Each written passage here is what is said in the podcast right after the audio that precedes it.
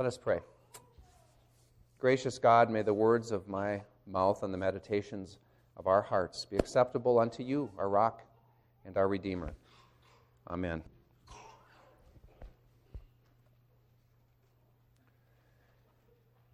Here's an interesting little uh, fun fact about the palms that we, ra- uh, that we wave every Palm Sunday.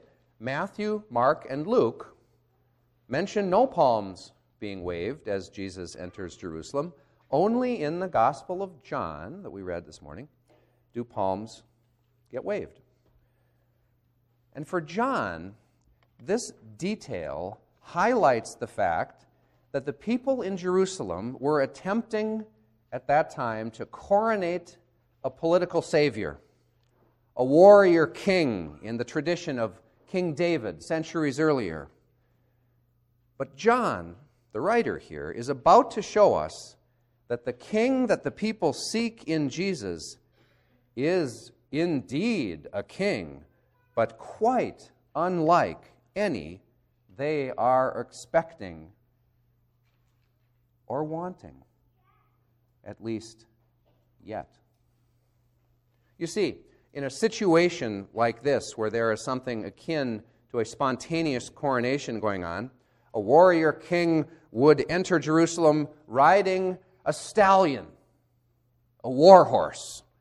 Well, Jesus is riding no animal at first at all as they're waving the palms, but after the palms have been waved, Jesus will find a young donkey, sit on it, and ride it. It is quite likely at that time that more than a few palms were laid down as people looked at each other and said, Huh? A donkey? this is a little humble for a king, isn't it? Oh, yes. Jesus rides a donkey in the other Gospels for sure, but in the other Gospels, Jesus finds the donkey before he rides in the parade, and the hosannas begin. Only in John does Jesus find and ride the donkey after he has entered, and people have already shouted, Hosanna! Hosanna! Blessed is he who comes in the name of the Lord. And by the way, Jesus, we need to get you a proper stallion. So you get this complete 180 all of a sudden. The donkey coming after the palms are waved is John's way of framing the donkey as a corrective to the popular perception of Jesus as political Messiah and warrior king who's about to flex his muscles, his pipes, his guns. The donkey then would only confuse everyone, including the disciples themselves.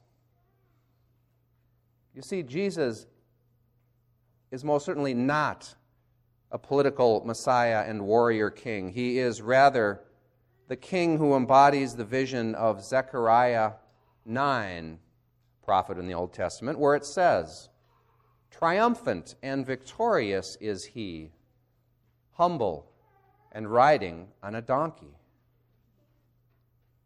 He will cut off the chariot from Ephraim and the war horse from Jerusalem. Then the Lord will appear over them. On that day, the Lord their God will save them. So, you see, Jesus comes not as a conquering hero, but rather as the presence of God among them indeed a presence that will save them from their war horses, tools of destruction, and warlike ways. Is it any wonder the crowd turned on him? They were expecting a king with a bit of worldly muscle. The man they thought would be the next King David is then put to death without a fight. The one thought to be a Savior sent from God is killed like a common criminal.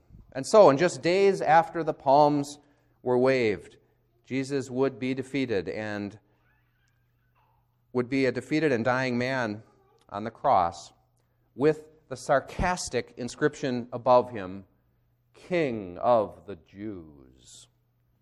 So, with not an ounce of resistance by the king or even one of his followers, not even one engaging in battle.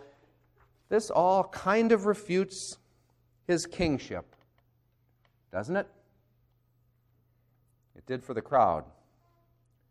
Yet for the writer of the fourth gospel, there is irony in the fact that the sign is absolutely correct, though Pilate didn't intend it. What he declared would stand, King of the Jews, is correct, but in no ways, but in ways that no one understood he was a king. Contrary to, to his death disqualifying Jesus to be king, it is Jesus' death that establishes him as king and as God's presence on earth. Another 180. It's as simple as this for us to be saved, God had to die. Which is why Jesus said shortly after entering Jerusalem, The hour has come for the Son of Man to be glorified. But again, he, he didn't mean coronations and parties and honors and awards. He meant dying. But, but what could be less glorious, more gruesome, and more soul crushing than a man's crucifixion, especially a man who would be king? Glory here, however, and this word pops up all the time in John, means that God's heart is revealed God's love comes to full expression. God's will is fulfilled. That's what glory means. And our relationship to God changes forever. You see, now, from this point forward, God is invested in our existence, even in its most desperate state. God's been there. He's been there. Jesus also said shortly after they all waved palms. Now is the judgment of the world. Now the ruler of this world will be driven out. And I, when I am lifted up from the earth, will draw all people to myself. Again, when he's talking about being lifted up from the earth, we automatically think, well, he's talking about going to heaven and um, after the resurrection and all that. He means being lifted up on the cross and lifted up from the earth. When he's up on the cross, he will draw all people to himself. You ever thought of it that way? We will be gathered all over again, and there we will find a God who, as one of us, bears with us and for us all the brokenness and pain that we know in this world, so that our brokenness will not crush us, so that we will never be alone in our brokenness, so that life will rise again and death will not claim us. At this point, it's worth re- reminding ourselves where our story began and why this intervention was necessary. The very, verse, uh, the, very, the, the very first story in the Bible about we humans is the story where Adam and Eve try to become more like God, right? With the serpent's help, they learn to distrust God. Maybe God is holding us back, they think, to make us dependent on Him what if we really don't need God very much, but we can just sort of do the stuff that we need to do on our own? And then, like Icarus with artificial wings who flew too high and too close to the sun, Adam and Eve's attempt at upward flight to God melted away their wings of deluded aspiration. The result was a crash landing that left them spiritually maimed and just as doomed as Icarus. Human trying, humans trying to upgrade to God's level. It didn't work then, and it doesn't work now. It wasn't an upgrade. Didn't make us better, only made us worse, and also brought a curse. From dust you came, and to dust you will go. Most people think that our salvation is won by us becoming more like God, when it's actually the opposite. It's recognizing that we can't ascend, but God can descend and did. And that is our salvation. So it's not whether we can climb the ladder of righteousness or goodness and improve our mettle. Rather, it's whether we are open to the, to the gift, the ultimate gift of God with us, even at our worst. Today, we see in its most pure form what people really need not becoming more like God. On the contrary, God becoming more like us, even becoming us, experiencing the worst that we can experience. That includes, we are reminded today, dying in the worst possible way a slow, sadistic death where just about everyone abandons you. When God decided to become one of us, God went all the way. And why on earth would God elect to do such a thing? Because the world we've created for ourselves is born out of the distrust in God that we first saw in Adam and Eve and extends to our attempts to play God and prove how good we are. As a result, we are broken, all of us. Broken to pieces, just like our favorite nursery rhyme, Humpty Dumpty, which is a brilliant fable about the brokenness of human beings. You know how it goes. Humpty Dumpty sat on a wall, Humpty Dumpty had a great fall, huh? And you know Humpty's prognosis, right? All the king's horses and all, and even the war horses. And all the king's men couldn't put Humpty back together again.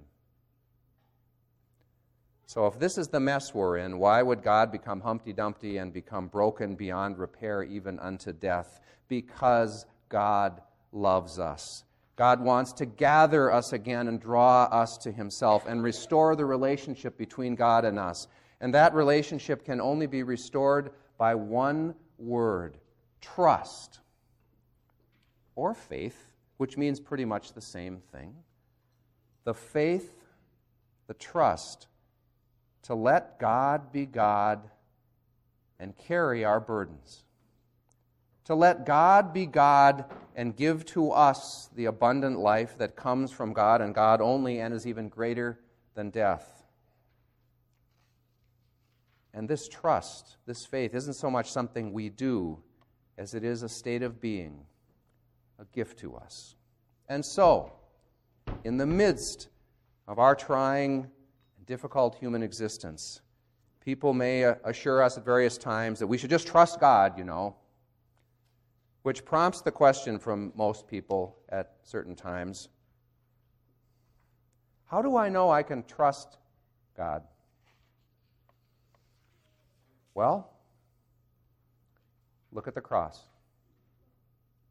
Or this question How, how do I know God cares about what I, what I go through? Look at the cross.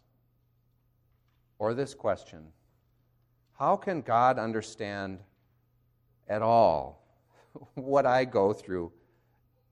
Little old me and my miserable, broken existence. After all, God is way up there. How can God understand what I go through? Look at the cross. Jesus' death literally has the power to restore faith and trust, to recreate our relationship with God. For John, Jesus' passion is not proof that he is no king at all, but the very reason that he is the true king. And then, after three days, something wonderful happened. Amen.